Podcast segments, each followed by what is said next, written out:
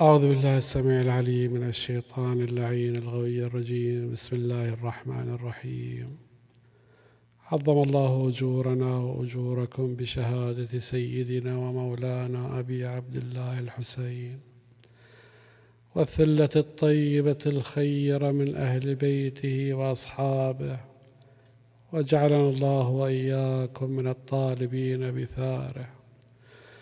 لرسول الله ولآل بيت العصمة والطهارة عظيم الأجر وجزيل المثوبة.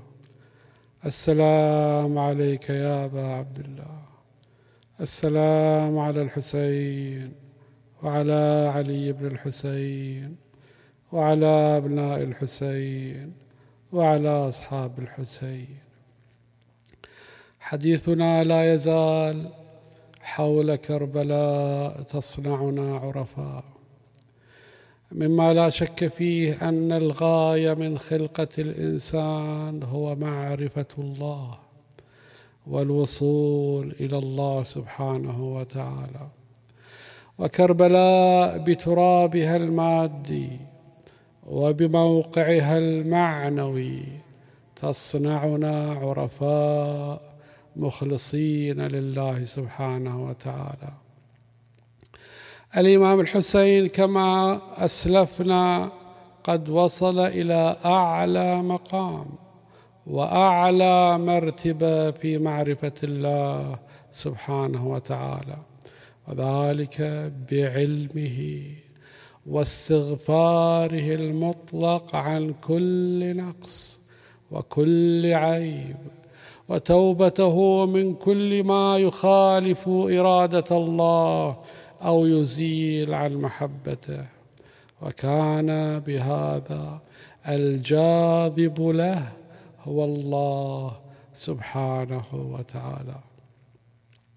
حديث اليوم عن أحد مقامات العباس بن أمير المؤمنين صلوات الله وسلامه عليه.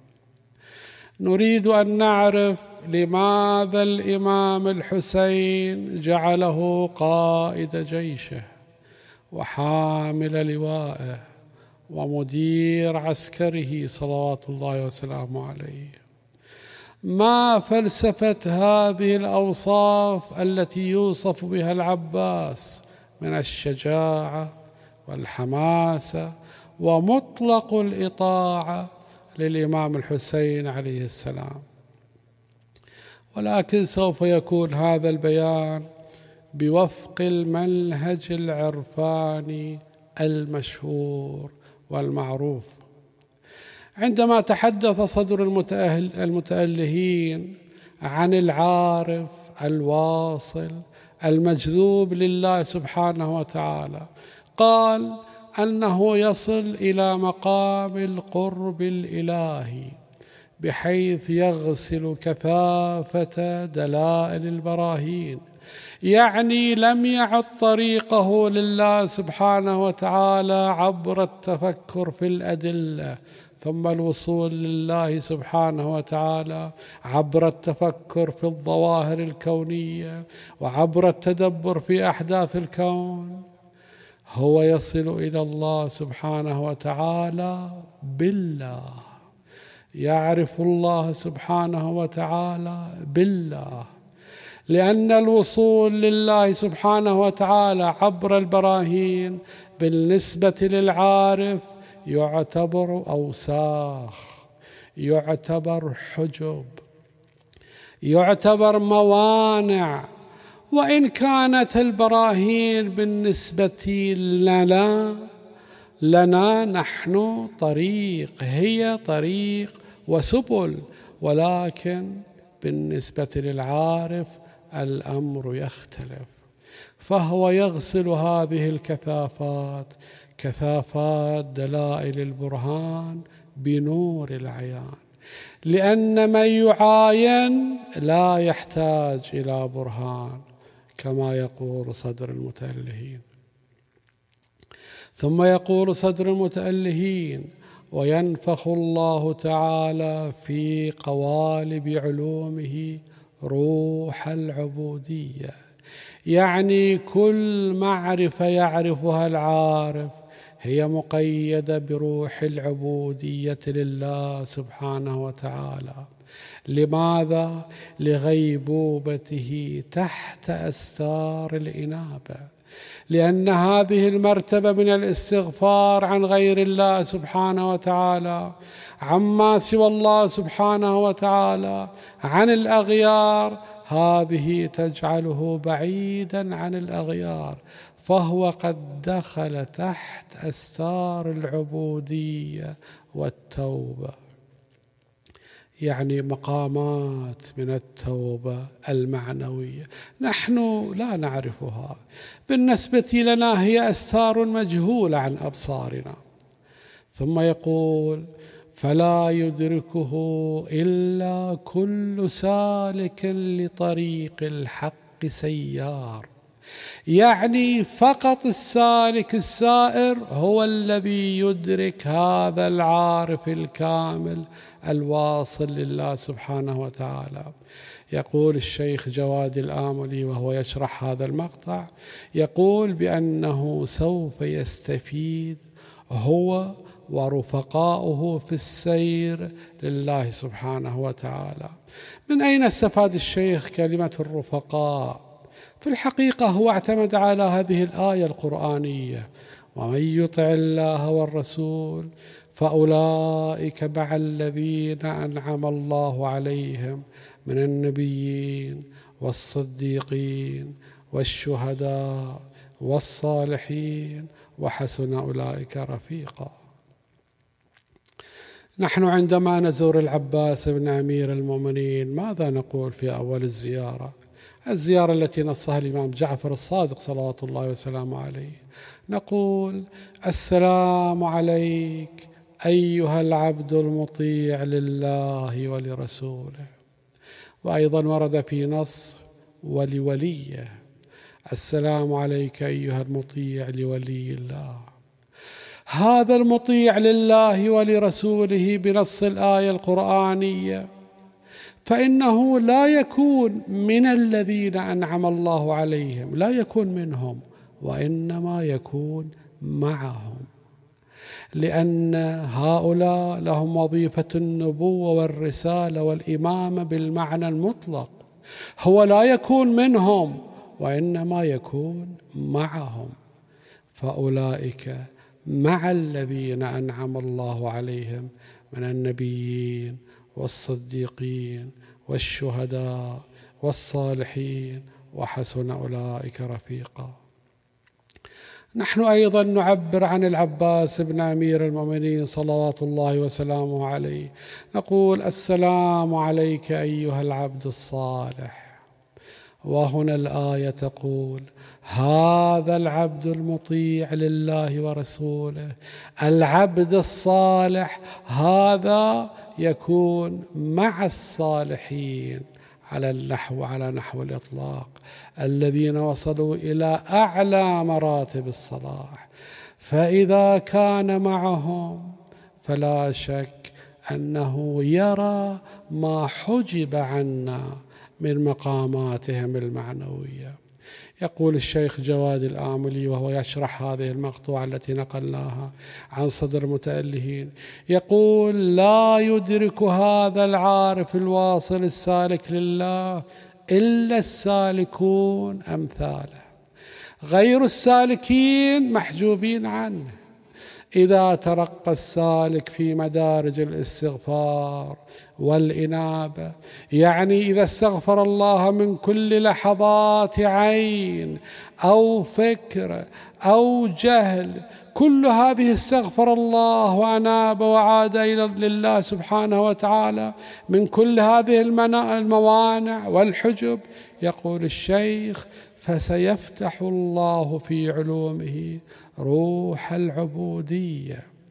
وسينجو نفس السالك وسينجي رفقائه. لماذا؟ لأن هؤلاء الرفقاء معه يرونه.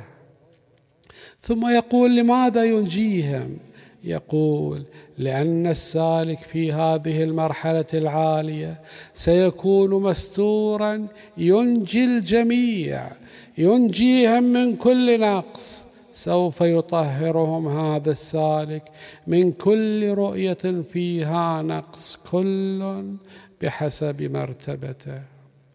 وأما غير السالكين فإنهم محرومون ليسوا معه. الذين يطيعون الله طاعة مطلقة فأولئك مع الذين أنعم الله عليهم. فإن الواصلون يستطيعون رؤية ما لا يستطيع رؤيته غير العارف.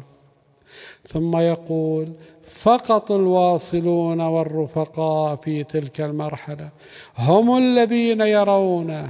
ويعرفونه في تلك المرحلة لأنه سوف يتجلى لهم ويعكس لهم باعتباره آية الله سبحانه وتعالى.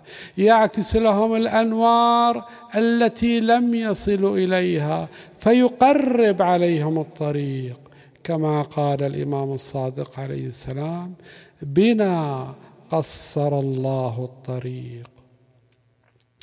فيقرب عليهم الطريق ويغذيهم بالمعرفة. هنا انتهى كلام الشيخ. بينما المحجوبون ينظرون إليه وهم لا يبصرون وتراهم ينظرون إليك وهم لا يبصرون. هم يرون جسمك بدنك الظاهري بعض أعمالك بعض تصرفاتك لكن لا يبصرون المقام الذي أنت فيه. ومهما كان نيرا كلما كان أشد نورانية كلما كان من هو أدون لا يستطيع أن يراه. إذا أردنا أن نعرف القدرة والحماسه وموقعية العباس بن أمير المؤمنين الذي صح أن يقول عنه الإمام الحسين الآن انكسر ظهري وشمت بي عدوي إذا أردنا أن نعرف قدر قدر العباس ومقام العباس وعلم العباس صلوات الله وسلامه عليه بالإمام الحسين نحن لا نكتفي بوصفه أنه كان إذا ركب على الفرس على الفرس المطهم كانت رجلاه تخطان في الأرض لذلك يخاف منه العدو. لا الأمر أبعد من ذلك بكثير. أين النكتة؟ أين بيت القصيد؟ حسب هذه المباني وحسب هذا المنهج في خصائص العباس. كيف كان العباس هو الذي يستحق لواء الإمام الحسين صلوات الله وسلامه عليه؟ ربما نستفيد من الآية والنكتة التي ركز عليها صاحب الميزان في قوله تعالى فلا تهنوا ولا تحزنوا وأنتم الأعلون إن كنتم مؤمنين. رائع المعنى الذي أشار إليه صاحب الميزان. يقول هذه الآية تبدل معادلات فهم النصر والقوة والغلبه بالمنطق الجاهلي وتحوله إلى منطق إيماني. إن كنتم مؤمنين بمقدار ما أنتم مؤمنون فأنتم لا تهنوا ولا تحزنوا. بمعنى أنكم أنتم الأعلون بشرط إن كنتم مؤمنين. الوهن متى يصيب الإنسان؟ الحزن متى يصيب الإنسان؟ إذا كان هناك ضعف في إيمانه فذلك ينقص من درجة من درجة علوه. لاحظوا الآية تقول وأنتم الأعلون يعني حصرت العلو في هؤلاء. الوهن قد يكون في البدن والوهن قد يكون في البعد العلمي في الإرادة في الجوانب النفسية في السياسة. لاحظوا القرآن عندما يتكلم في الوهن السياسي يقول ذلك وأن الله موهن كيد الكافرين. وعندما يتكلم أمير المؤمنين عن الوهن العلمي والمعرفي والوهن في الرأي يقول إياك ومشورة النساء فإن رأيهن إلى وهن.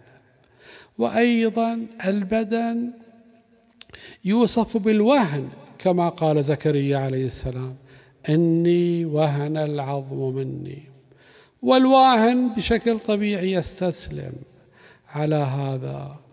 يجب أن نفهم لماذا العباس عليه السلام عليه السلام.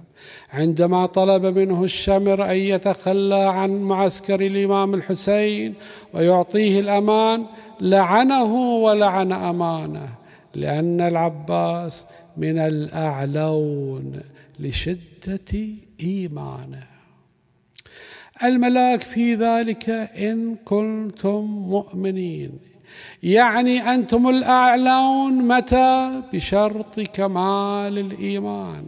فالذي لم يهن كما في نص الزيارة فلم تهن ولم تستسلم. هذا نص آيات قرآنية. نحن قد نشكك مثلا أو نتردد في بعض ما ينقله أصحاب السيرة من التاريخ لكن لا نتردد فيما ينقله جعفر بن محمد صلوات الله وسلامه عليه بنص مقطوع ولا ما تنص عليه الآيات القرآنية. فالأعلون هنا مقيده بالإيمان إن كنتم مؤمنين وهذا الوصف لذواتهم ذاتهم عالية والعلو بالذات لله سبحانه وتعالى ولكن للعرفاء بالتبع. يقول الإمام الصادق عليه السلام في زيارة العباس السلام عليك أيها العبد الصالح. يقول الشيخ جوادي في تحديد مركزية مقام العلو. من أين يأتي العلو؟ أين تكمن جذور العلو؟ يقول تكمن جذور العلو في المعارف الدينية العميقة. ويقول أيضا أن الإنسان وبفضل عبوديته لله يصبح مظهر العلو الإلهي لأن العلو الذاتي لله متعلق بالله وحده ولكن العبد الصالح يجتاز المقامات المعنوية في مدرسة العبودية الواحدة تلو الأخرى. كيف ذلك العارف المجذوب؟ كامل الانجذاب استطاع أن يعلو بالاستغفار وبكمال العبودية لله. كذلك هذا التابع وكذلك هذا المطيع لله ولرسوله. يقول الشيخ جوادي ويصل إلى أعلى هذه المراتب حتى يصبح مظهرا للأعلى وينتمي إلى العالين إنما هو الأعلى بالذات هو الله سبحانه وتعالى. ولكن هذا العبد المطيع المنقاد لوليه في غاية الانقياد الذي عينه الله. المنقاد المطيع لله ولرسوله يصل إلى مقام الأبرار. ولماذا نستغرب؟ إذا كانت فضة قد وصلت إلى مقام الأبرار لطاعتها للصديقة الزهراء سلام الله عليها كيف لا يصل العباس بن أمير المؤمنين؟ فيقول يصل إلى الأبرار الذين كتابهم في عليين وربما نستفيد هذا المعنى من مقولة الإمام زين العابدين عليه السلام أن الله عز وجل أبدل عمي العباس عندما قطعت يداه بجناحين يطير بهما مع الملائكة في الجنة. فإن المراد من هذين الجناحين وهذا الطيران هو هذا الحماس الروحي والحماس المعرفي والحماس العلمي للعباس عليه السلام. يعني عدم الوهن في علمه عدم الوهن في رأيه هذا يؤدي إلى عدم الوهن في بدنه فيكون مظهر ذلك أن يخلق الله له جناحين يطير بهما في الجنة. فقد ورد في حديث طويل عن أبي علي عن أبي علي أحمد بن زياد الهمداني قال حدثني علي بن إبراهيم إلى أن قال نظر الإمام زين العابدين عليه السلام إلى عبيد الله بن العباس بن علي بن أبي طالب فاستعبر وبكى. ثم قال ولا يوم كيوم الحسين ازدلف إليه ثلاثون ألف رجل. يزعمون أنهم من هذه الأمة كل يتقرب إلى الله بسفك دمه. لاحظوا هذا الوهن في الرأي هذا الوهن في الفكر هذا الوهن في الأخلاق. هذه الضحالة في كل شيء. ماذا يزعمون؟ يزعمون كما زعم فرعون. عندما قال أنا ربكم الأعلى هذا علو موهوم. وعلو بسبب التعبؤ بالجهل يزعمون أنهم من هذه الأمة وكل يتقرب إلى الله عز وجل بسفك دم الحسين. وهو يذكرهم الله يذكرهم بالله فلا يتعظون حتى قتلوه بغيا وظلما. ثم قال الإمام زين العابدين صلوات الله وسلامه عليه رحم الله عمي العباس فقد آثر وأبلى وفدى أخاه بنفسه حتى قطعت يداه فأبدله الله عز وجل بهما جناحين يطير بهما مع الملائكة في الجنة. يقول الشيخ جوادي أن الإيمان يزيل كل وهن. الإيمان في هذه الدرجة التي تجعل الإنسان له الهمة أن يطير في الجنة يزيل الوهن ويرفع الضعف ويقوي روح الحماس والاستقامة. اليقين عندما يملأ روح الإنسان فإنه لا يدع للشك ولوجا في روحه. هذا المعنى هو نفس ما نقوله في دعاء أبي حمزة الثمالي اللهم املأ قلبي حبا لك وخشية منك لأنه عندما يملأ القلب باليقين فلا مجال هناك للشك أن يلج إلى القلب أو أن يلج إلى الروح. ولهذا هذه الشجاعة التي في العباس بن أمير المؤمنين وهذه الحماسة وهذا المقام لأنه ممن أطاع الله ورسوله وأطاع إمام زمانه كما نص على ذلك الإمام الصادق عليه السلام. فأصبح رفيقا للحسين صار عارفا بالحسين انكشفت له أنوار الحسين. أنوار الحسين تنعكس عليه. ليس هناك محرم ليس هناك حجاب.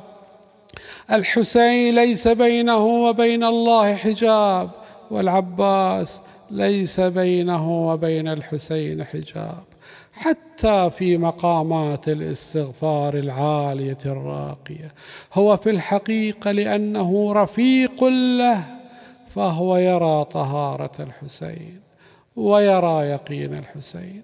رائع تعبير العباس عندما قال والله إن قطعتم يميني إني أحامي أبدا عن ديني وعن إمام صادق اليقين لأنه يرى الحسين يرى يقين الحسين يرى صدق يقين الحسين. نزلت السهام على العباس كشآبيب المطر فوقع سهم في لحره. وسهم في صدره وسهم أصاب عينه اليمنى فأطفها فأطفأها. وسام أصاب القرب فأريق ماؤها فجاءوا بعمد الحديد وضربوه على أب راسه.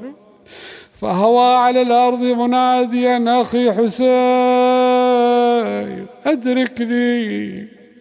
فوصل إليه الحسين وجلس عنده فوجده ملطخ الجبين مفضوخ الراس قطيع الكفين أخي أبا الفضل الآن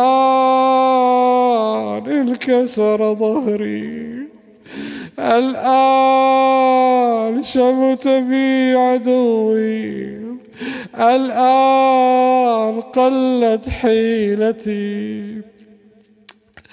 قطع العدى جفوفي يا خويا والعلم مال. بالعجل شوف البرقك يا حسين شيال. طاح الحبل يا أبو علي وقلت الحيلة ما أقدر أشيل سلاح والجربة ثقيلة ما للعلم يا حسين خل ضيغم يجيلة لا ينكسر جيشك يا بن حيدر يا سردان. لا ينكسر جيشك يا بن حيدر يا سردان